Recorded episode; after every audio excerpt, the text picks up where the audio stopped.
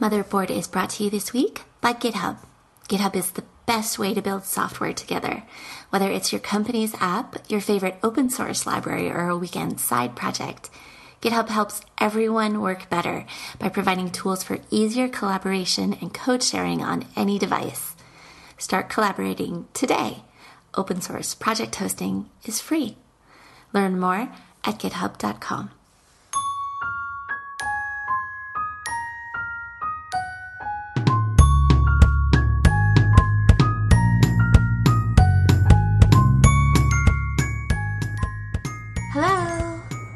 Can you hear me? I can hear you. Can you hear me well? Oh, yeah. Okay. Awesome. Cool. It's so nice to actually hear your voice. I know. Same with your voice. Very comforting. Yeah. Um, so I, I want to tell you Max is still awake.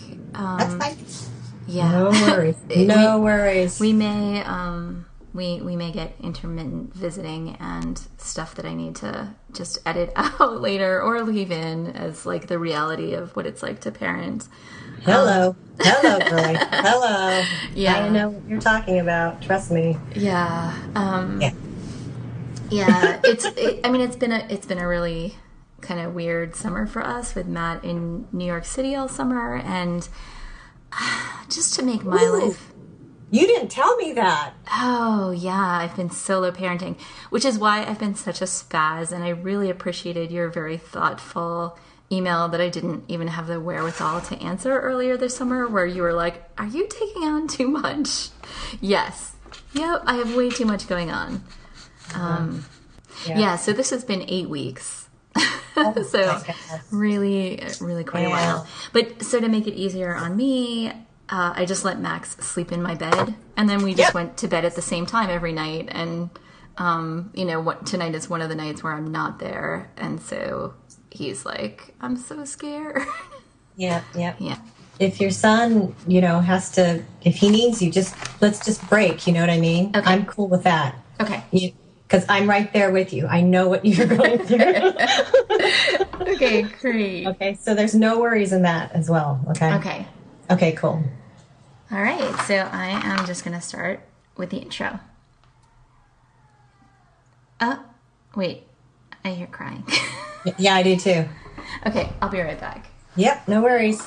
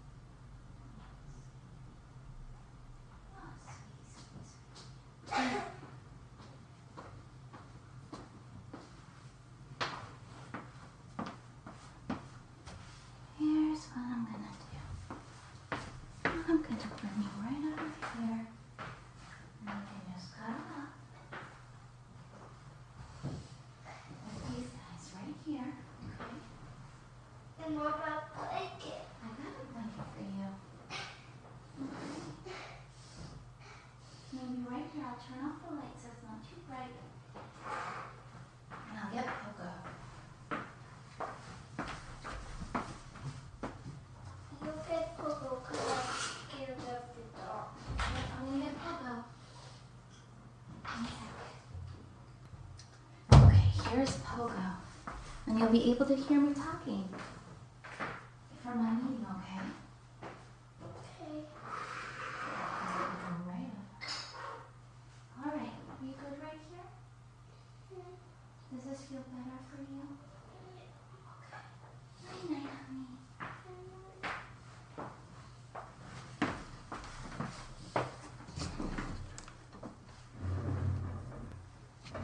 honey. Hello. Hello. Thanks for waiting. Yep. I relocated him to the couch in the same room, and we'll see how this yeah. goes. Yeah. That might be better. Yeah. Okay. Yeah.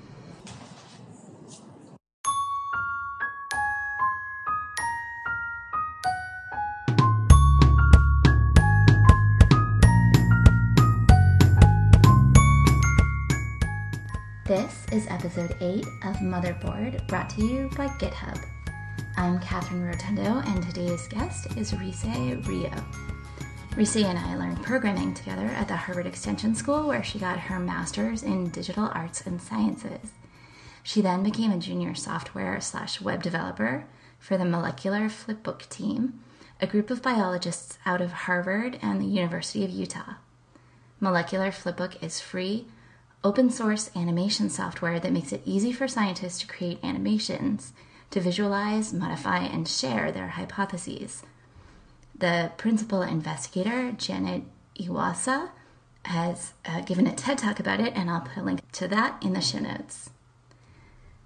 Risi now lives in the San Diego area, where she recently taught a Python workshop at Geek Girl Tech Conference. She lives with her partner, Josh, and their daughter, Mayari, who is seven years old and just started second grade, and they're two tiny dogs. Hi, Risi. Hi, hi, Catherine. How's it going? It's going well, thank you. um, so we have this big time difference. It's evening for me. It's like lunchtime for you. How was your morning? Uh, morning went well. Did a lot of stuff. Chatted with a lot of people. Are you a morning person? Uh, by default, as a parent, yes. uh, yeah, right. It changes yeah. you. oh, yeah, yeah. So I've been up probably since uh, three thirty, actually, for this morning. three thirty? Yes, three thirty. That is crazy. I know, I know, but it happens. Wow. Yeah, so you've like had you've had an entire day. You've had a day like my day. It, yes, indeed, and it's not over yet. So. Oh my goodness! Wow. All right. Well, go you. Um, I'm really excited to talk to you because we haven't had a chance to talk like voice to voice in such a long time. I know. Yeah. I know. It's good hearing you. Oh gosh, I'm. You know, when we knew each other really well, we were students. We were single. We were maybe dating the people that we would later, you know, join up with and have kids with, but um, we we were living these totally different lifestyles than what we live now. Um, yeah, de- definitely me. Yes. Well, we both were. Yes, I agree. Yeah, single and uh, probably a little more wild for me. yeah, all, and all, you know, all good times. And we had um, we had all, all like this enormity of, of free time where we we had our day jobs, and then we had our programming classes in the evening, and we worked evenings and weekends, you know, slaving on these assignments for these these projects. Yes. And it's just, um, I don't know, I, I couldn't do that in my life right now. No, no yeah, neither could I. In fact, I, I often think about those times, talking to another friend of ours, just how much time we would put doing our programs at night, after work, and then over the weekends to the wee morning hours. And that's just not, it's it's possible, but it's it's even more difficult. Right. Because I have, I have done it before from the former project that I just completed, so. Yeah, I could not do it now. so uh, so that's impressive that you've done it. Um, yeah, so tell me uh, this, this project. So you've been in academia where you've been working on a grant-based project that, that had a deadline, and, and you just referenced that it just ended. Um, it, can you talk a little bit about that work? Like, what, oh, sure. what was it like? What was your role? What programming languages were you using? Sure, sure. So I recently completed a grant-driven project that almost ran for three years.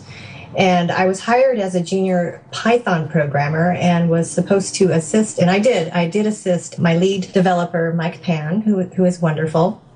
And the first year, I worked with Mike on the Molecular Flipbook, which was the software toolkit that we were creating. And after the first year, then I was pulled off of that and started to work on the website. And so in the first year, I was working using the language, the Python language, for the Blender, the open source Blender three D animation suite. And we were working in the game engine. And for the game engine, at that time, there was no U I library for the game engine. And actually, a guy named Mitchell Stokes, he just started working on that library. And so Mike decided, hey, we could use this. and started extending off of that library and building widgets and whatnot for our toolkit. So that was Python and the Blender game U I using Python. And then, like I said, I went over to the website after the first year. And for the next year and pretty much almost two years, I was working using, uh, so it was a full full stack. I was pretty much a full stack developer. At the back end, I was using Django and Postgres, S Q L, and then a bunch of third-party plugins such as Django Celery, uh, Haystack, and I deployed it to Heroku and used a bunch of their services like Redis Cloud and Elasticsearch, um, which is a search index, and Redis Cloud, it's a queue. And then at the front end, I was using basically JavaScript and jQuery. So those were the languages I was using. Wow. So you have this really broad skill set. It's cool that you were able to to jump between, um, yeah, the software itself and then this whole website supporting it. Yeah, yeah. I mean, it was it was an exciting project. I was excited to be doing it. I learned so much in the job. It was wonderful working with my lead developer. It was just a great experience. It was a nice springboard off of, you know, after having graduated from Harvard's master's program and then being able to have this job was a great start for me uh, to jump into another career or another direction in my career. So, so I'm interested in talking uh, about sort of that whole path, how that happened for you, because like me, you were a continuing education student switching. Um, you, mm-hmm. you wanted to be a software developer and, and um, you had another day job that wasn't software development. And I'm curious, like, how did you decide that you wanted to be a developer and start taking the evening classes? And um, yeah, oh, yeah. how sure. was the transition into being a, a developer after you graduated? I actually wanted to be a computer science major way back when I was an undergrad at U C Irvine. So this was back in the eighties. Oh. yeah. Oh, yeah, yeah, yeah. So I was t- first, my first two years at U C Irvine, I was taking computer science classes. Uh, my first language was Pascal, believe it or not. Oh, wow. So I was doing Pascal and I was learning assembly language. And um, but it was a really hard program to get into at the time. And so I ended up moving from that to actually going into applied mathematics. And even at one point in time, I was triple majoring. Yeah. Oh. Yeah, I was triple majoring in applied mathematics because my advisor said, well, you know, if you still want to do something computer related, you should take these courses and major in applied mathematics. So on top of that, and then I was trying to major in women's studies and French lit. But I was two classes away from my applied mathematics degree, and I actually dropped out. I know. So... Oh. Yeah, so I actually, um, it's kind of a curvy, swervy kind of path into what I'm doing now. I just want to say this real quickly, though, because there's probably a lot of people out there who are like me. Yeah. You know, and uh, so after I got my degrees at, at U C Irvine, then I went off and got a master's in, in feminist liberation theology. And I was in Boston by that time. So I moved from California to Boston and went into health promotion for a while after that degree uh, was completed. And then pretty much burned out. And a friend of mine, uh, my ex-girlfriend's brother-in-law said, hey, you should get a job at Harvard because Harvard will pay for your education. You've always been talking about computer science. It seems like you still want to do this. And so after his suggestion, then I got a job at Harvard, and Harvard was wonderful for me. They were able to pay for my education at the Extension School. I was able to take the classes, and I started to take computer science classes probably back in ninety-eight. Okay. And yeah, yeah. So back at U C Irvine, I didn't want to do what most of my peers wanted to do, and that was basically getting a job in a military-funded company. I wanted, I actually saw the first animation film festival at U C Irvine, and I saw Pixar's Hopping Lamp, Luxo Junior Yeah, yeah, yeah. And when I saw that little short, I said, that's what I want to do with my degree. Oh, yeah. That's so awesome. Isn't, isn't that funny? And But the the computer science program didn't know what I was talking about, and they told me to go to the School of Fine Arts. So I did, and then the School of Fine Arts said, well, we don't know what you're talking about. Go go back to, like, the engineering sciences, the schools there. And so I was, I wasn't, I didn't have that guidance. And, of course, you know, it's not like today. Back then, you know, no one was really talking about that. There wasn't any programs, you know, such as digital arts and sciences, that, which is now at Harvard. So move forward to the nineties, right? Then I started taking classes, and there were classes available in um, like animation and whatnot. So I was able to take those classes, and when they opened up the digital arts and sciences concentration at Harvard, I was really excited. I said, this is what I've been wanting to do. So I went for it, and that's kind of like how I came about to what I'm doing now. Yeah, that's really interesting uh, because I, I didn't remember that being there when I was there. Yeah. Um, I left, I finished my certificate. I didn't do a master's uh, in like, oh, I want to say like two thousand four.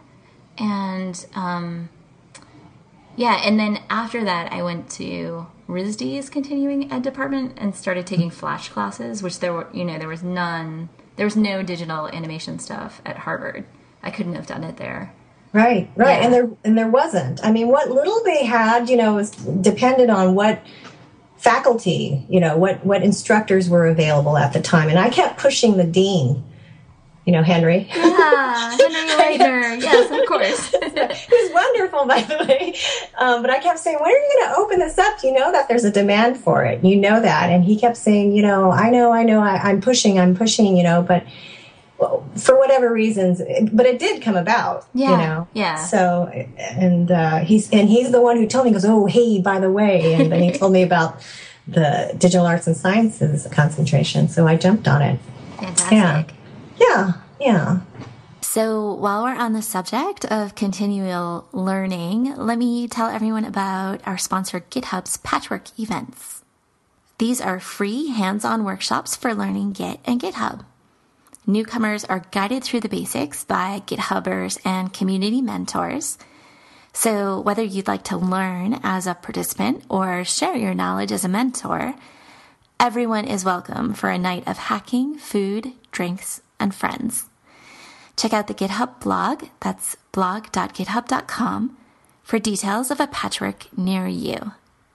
Okay, so what job were you in and where were you in your education um, when you had your daughter? Oh, okay. So at the time I was, oh, so I got a job at Harvard Medical School, and I was fortunate to land a position in the I T department at the medical school. And I was doing tech support for medical students, and it, it taught me a lot of things. I was pretty much given the, the task of configuring all the Macs and creating the images for the Macs, maintaining them, but I was also maintaining the Windows machines as well, and, and helping out my supervisor and testing the image for Windows. And so I was doing that a lot, as well as, you know, any student who had issues with their computer, I would basically rebuild their computers if it was just too loaded with viruses. You know? So I did, I did a lot of that. I did a lot of that, and uh, with Macs and Windows. So I, I really don't have a preference. I don't, I'm not in any camp, the Windows camp or the Mac camp, because I think both computers have issues. but but um, well, so be it. But I did learn a lot in that job, and they did give me a lot of opportunities to actually grow and kind of pursue what I wanted to do. Even though I wasn't one hundred percent sure what I wanted to do, I was able to at least ask different units, different, you know, different coworkers, colleagues, and ask them about their jobs and whatnot. And then they would tell me what they liked and, and didn't like about their jobs. So that was helpful as well. Um, I feel like, uh, yeah, that, that it was a really lucky thing that you were in I T. I, while I was doing my degree, I wished that I were, and I kept applying for jobs that I wouldn't get in I T. Um, And yeah, it's just, it's so helpful. I mean, I had the support of my partner who had studied computer science, and like, he was someone I could, could lean on to ask questions, um, or just bounce, bounce things off of that I wanted to know more about. But it would have been so nice to have that in my, in my day job. I feel like yeah. That's a really supportive thing. Yeah. And it was. And even when I got pregnant, because I had three years worth of fertility treatments. And I, I, again, I was a, a mother who, what's that term that they use? Advanced something maturity. Oh, advanced maternal age. Yeah. So I was one of those. I was categorized as that um, because I was always back and forth about, you know, whether or not I wanted to have a child. And then when I decided, yes, I do want to have a child, I, I miscarried twice. And, right. um, And then I started my fertility treatments, which is really taxing on the body. And after three years, I reached a point where I was like, okay, I can't do this anymore. Because they take you through the whole gamut of different types of treatments. And then I had reached the point where I was doing I V F. And fortunately, I, first try, I was, it was boom. The nurse called me up. She says, "You're pregnant." And I said, "No, I'm not." She goes, "Why would I be kidding you? Why would I be calling you?" I said, "Yeah, you're right, huh?" So I was excited. And my coworkers were really supportive, very excited for me, and uh, knew I was really happy. And But it was a hard pregnancy. It was taxing because of the fertility treatments. And also, it was just a really hard pregnancy. Um, she was really big. I'm very small. I have a petite frame. And um, it, it was just really hard. And probably by the third trimester, I started to experience serious, serious pain in my body. And I kept thinking, oh, this is just part of being pregnant.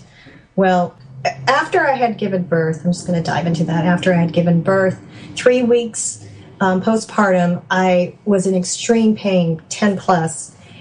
I couldn't walk. And I was basically, you know, scared out of my mind, didn't know what was going on, was experiencing excruciating pain, and started to see over, basically over a two-year span, two, over twenty-something doctors in all these different specialties, and they had no clue. And it was, interestingly, there was a medical student. So in that time, I was, you know, you, Harvard gives you three months off, right, for maternity leave? Yeah. And, you know, going back to Harvard being really supportive, I actually talked to one of the H R persons about my pain. And I said, you know, something's wrong with me. I'm trying to figure out. I'm going to all these doctors. And she said, okay, well, you know, we have this in your benefits that you can use. So I was actually, I was able to get three months off in addition to the maternity leave for three months. Oh, so I had that's so great. Yeah, so it was six months of not having to work and receiving benefits, but it still wasn't enough for me. And moving forward, after t- two years, I was told by a medical student, because then by, by then I had to return to work. Otherwise, they would have fired me. They mm-hmm. would have said, you know, you can't, you're not doing your job. You can't do your job. We have to, we need somebody in this job. And that was the only reason why. So at the time, so I had gone back to work. I was still in, you know, like ten plus pain. A medical student was, you know, I was just chatting with her, and she said, you know, it's, it sounds like you've got neuropathy. And I said, well, what, what's that? And so she tried to explain it to me, and she said, I really think you should see this doctor at, at um, Mass General Hospital. So I ended up seeing this woman who also had a lab there, and she was like one of the top neurologists at in the New England area that specialized in the the uh, small fiber polyneuropathy, which is, she eventually diagnosed me. She said, oh, I know what you have. And it was, on one hand, it was really, it made me feel better, like I'm not crazy, you yeah. know? Yeah. Um, yeah, so, because seeing like over twenty-something doctors and some of them saying, are you, they did, they actually questioned my sanity, like, oh, are you just, is this postpartum depression or whatnot? And you know, and I, I, I tried to explain to them what I was feeling, you know, which was really hard hard for me to describe because I had never experienced it, you know, and and and trying to describe it to other, like to my friends and to my family was just really hard because, you know, they had no clue. I had no clue, and and, and seeing all these different doctors who had no clue. But this one doctor, uh, she did, um, actually, her name's um, Doctor Oaklander. And so it was nice. So she says, no, you're not crazy. You have small fiber polyneuropathy. You know, here are the tests that we've done on you. And it's it's pretty clear. So from that point on, then I still wanted to know what the cause was. And I kept pursuing other doctors and trying to get more tests done. And it reached a point probably after hmm, two more years that the last doctor I saw, who was a rheumatologist, said, you know, you've been on this, you know, on this journey where you're just trying to find out the cause, but I have a feeling you're never going to find out the cause. And what you need to do now is do pain management. Mm. Yeah. So I, I said, okay. So I started diving into that. You know, I was doing acupuncture and massage therapy, hydrotherapy, and also I was prescribed gabapentin, which was not good for me. Uh, it just, you know, I couldn't think.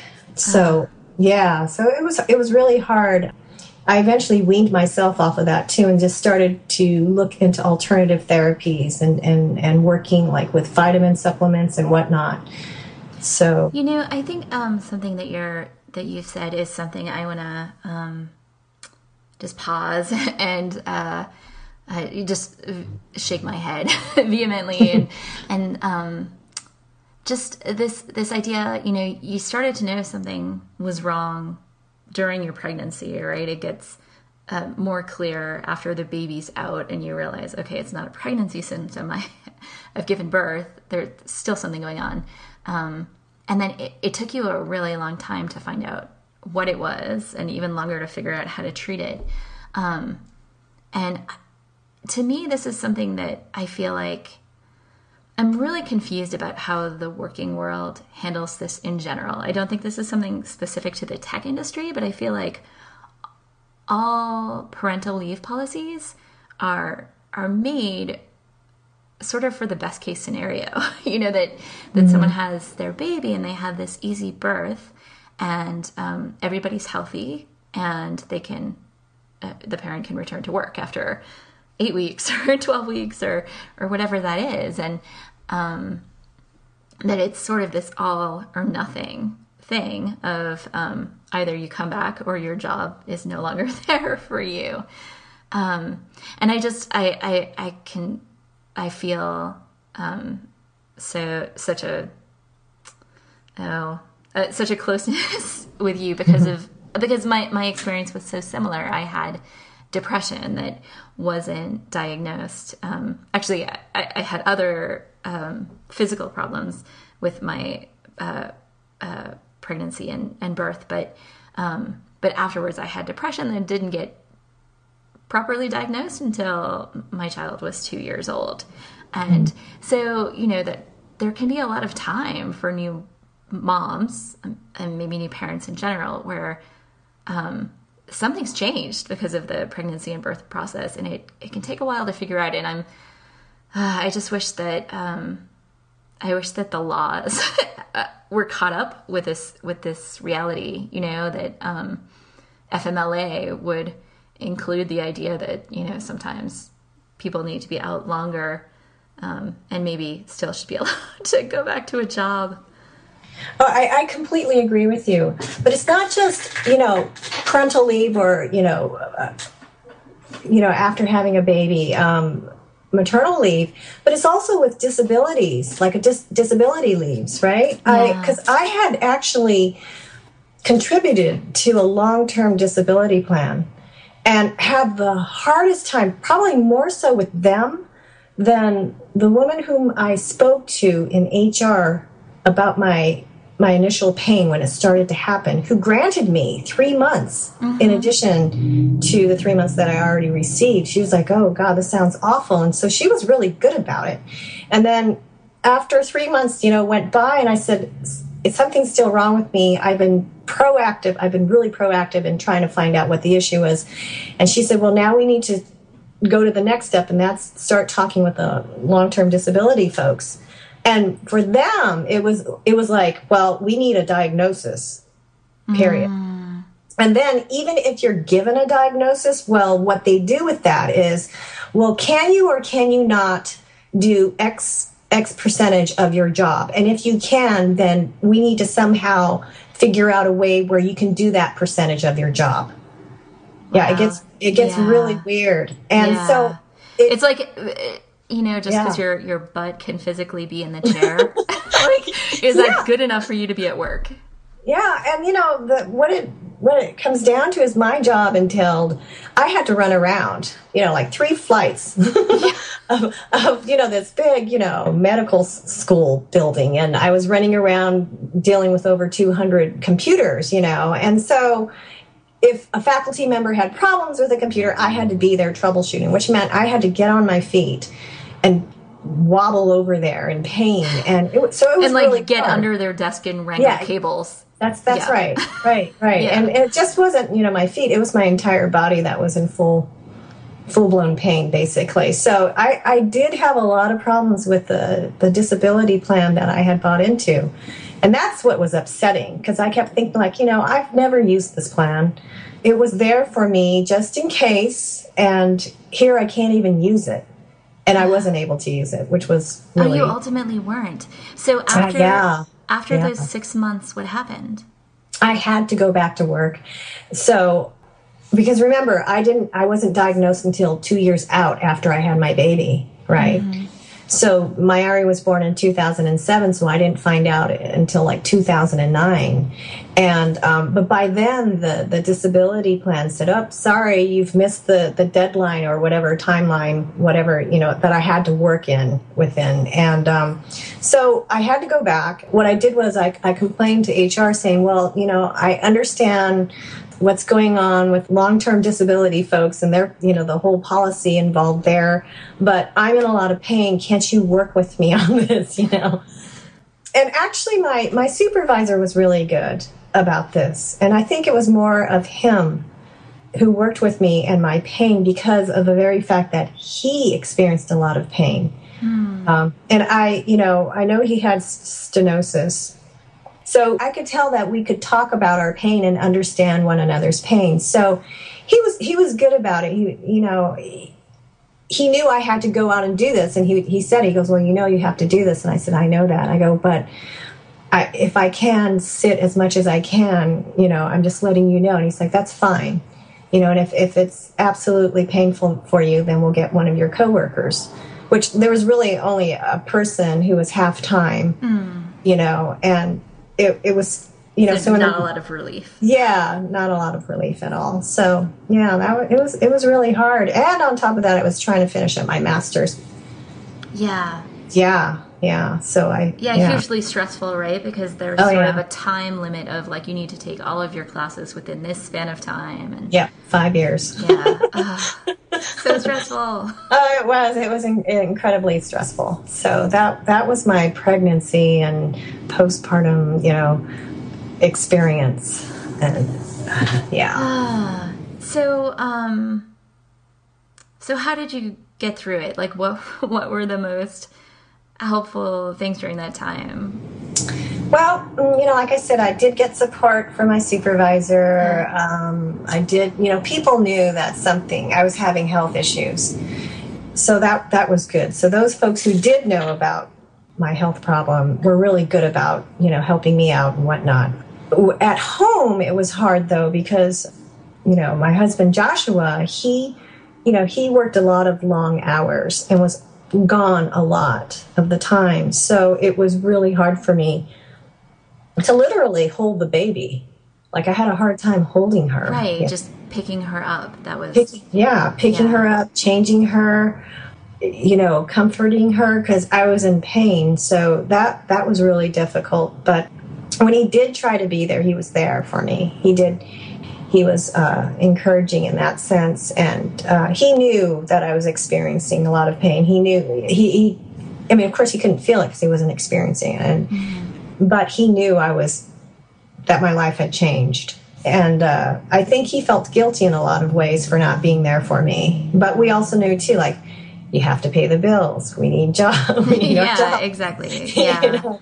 So there, you know, that's what it came down to was, you know, we we needed to work because we needed to pay um, the bills we had, and of course, if you know Boston, the uh, having a, a baby in Boston is very very expensive. Um, that wasn't actually, yeah, I forgot. I I did have daycare because we ended up having daycare for her, so home daycare. Okay. And that was really helpful. And the, the women who um, provided the care were really good about working with me. And they knew I had a, a health problem, too.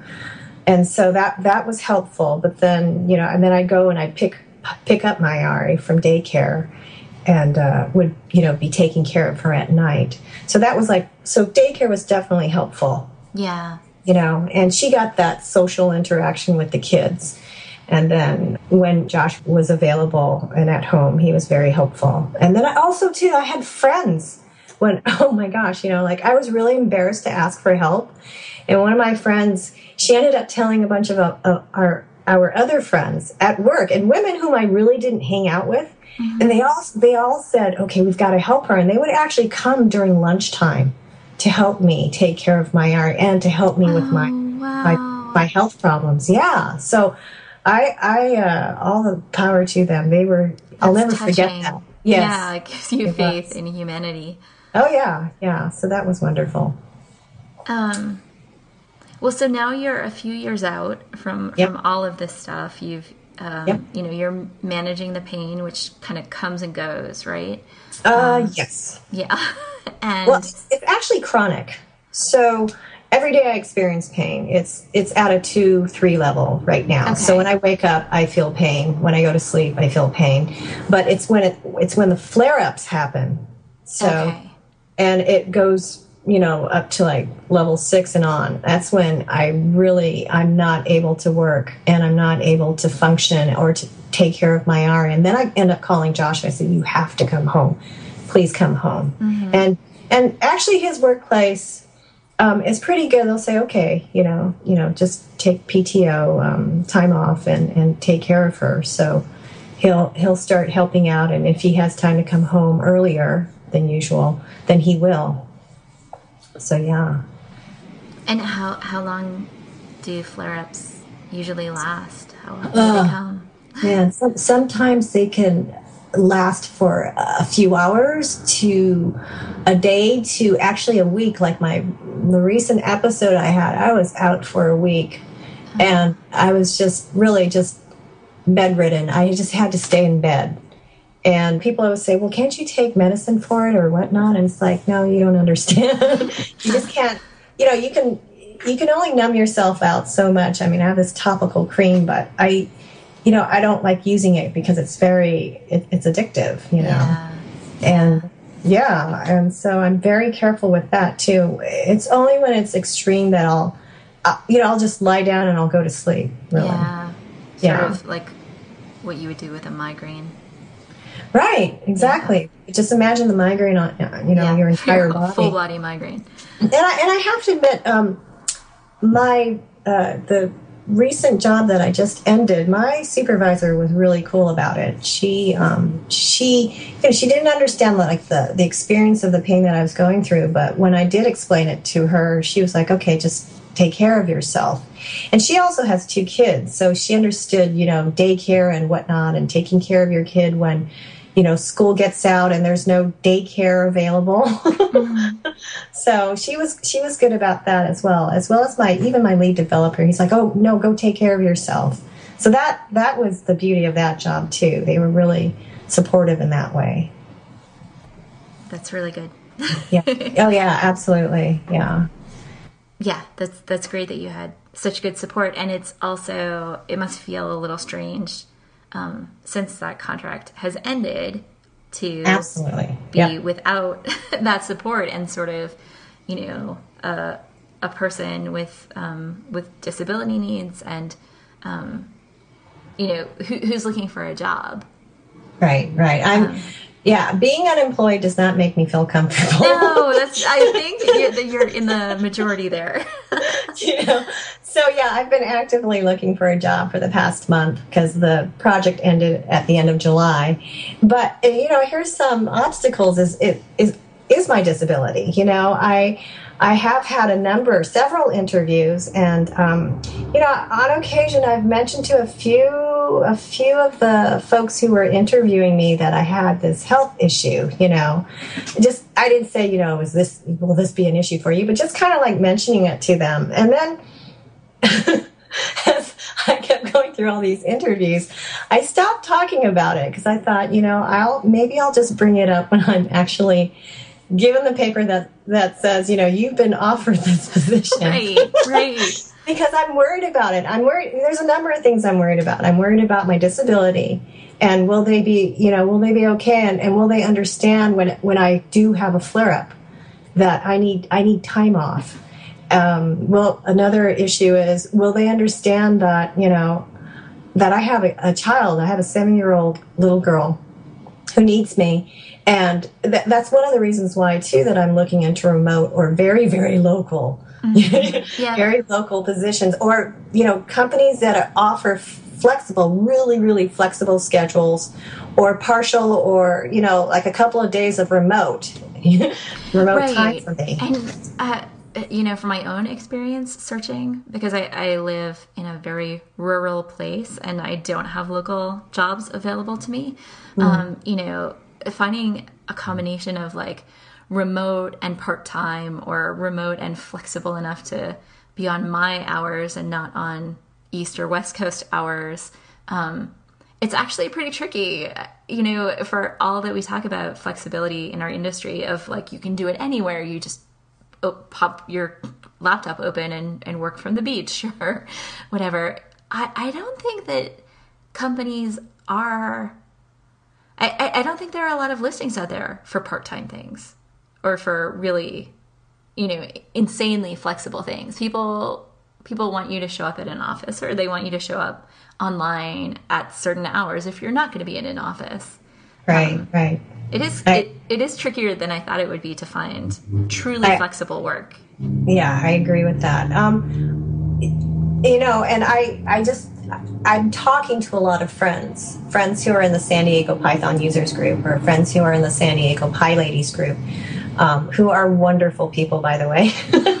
and, And um, they've actually been very, very helpful in, you know, like passing information along, saying, hey, hey, there's this company and they're actually opening a few remote positions, or, you know, I know about these people here and they, you know, I've actually chatted with them and mentioned your name. And, and so they're kind of looking out for me, which is really nice, you know, and um, they'll say, yeah, she's looking for a remote or very flexible schedule. And so, you know, then they tell me like the responses that they get after chatting with these people, and And which which is like, you know, either a nay or nay or yay. And so if it's a yay, then I'm like, okay, I'll contact them, you know. yeah. It's, it's just really helpful, you know. Yeah. Yeah. yeah. Networking is definitely important. Um, yeah. Yeah. And yeah. especially with tech companies too, you know, if you apply to tech company um, just through their, their form on their website, you know, they may get so many applicants that way that they can't respond to everybody. But Um, often if you, uh, if you go through someone internal, like if, if someone within the company recommends you, then you get on the list of, at least they will write you back once right. and tell you whether they want you or not. Um, like yeah. they'll actually, actually look at your resume. Yeah. I mean, considering that I've gone through several interviews, the fact that I've actually had interviews, you know, on the, the first time I send out my resume is, is actually a plus, you know, yeah, that's and I mean, really I, good.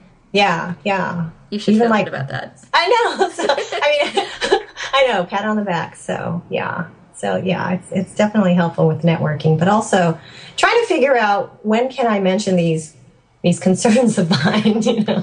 Yeah, I know. I mm-hmm. mean, I feel like, um, you know, there's, there's a certain level of, of, protection that the Americans with Disabilities Act it, it should cover you for, but um, mm-hmm. but you know the the fact that there is a law, and then the way that people will feel about being surprised by information they didn't know, or um, you know just uh, having to deal with whatever accommodations need to be made when the time yep. comes, um, yep. are kind of two different things. Yep, absolutely. Yep. Definitely. Uh, so do you think you will, um, like, are you, do you want to stay in academia? Did you, uh, would you love to be on another project that is sort of moves at the, the, the pace, um, of the one that you were just on, or are you thinking about industry or both? Is it like totally wide open? It's, it's wide open for me at this point, you know, I mean, I, I think what's most important for me is like, you know, learning more skills, strengthening the skills that I have now, and, you know, just being able to have all these, the opportunity to, to like learn all these different technologies and really cool technologies. So I, I think that's most important for me. And if, if a company can offer that, wonderful, you know, I'll, I'll definitely apply for whatever job they have, but that, yeah, I'm, I'm open to both, you know. Cool. Well, yeah, you definitely constantly have to keep learning in our industry anyway. So might as well be doing it at your job. Yeah, yeah. And, and that's actually what I've been doing now, too. So in the time that I've been unemployed, I've been, you know, going online, looking at the tutorials there, chatting with other people about this technology and that technology and why would you use it and what are you using it for? And, and just asking people like, well, what direction, why why did you choose this direction of being a web developer? And why did you move from being a, a software developer to a web developer, which is actually interesting. So um, some of the uh, their opinions is helpful. Yeah, that that's great that you're um, in sort of information gathering mode, informational interview mode. Yes, um, absolutely. And, you know, it may feel a little crummy to um, be between projects, but it's also, I feel like these things are always, um, like gives you this chance to, to take that step back and reflect on, okay, like what is the overall direction of my career or, you know, the trajectory of what kind of tech I want to be working on, mm-hmm. um, that some people don't, don't step back and do. Yeah. Yeah. Yeah. Exactly. Well, of course, I wish you tons of luck in your job search. I'm sure that by the time this episode gets out there in the world, you'll already be um, happily working somewhere. Um, Thank you. um, I will definitely let you know. Yeah, do. Woo! um, well, my last questions for you are just, um, you know, if you have any um, like a MacGyver type stuff that you've rigged up to keep your life sane as a working parent.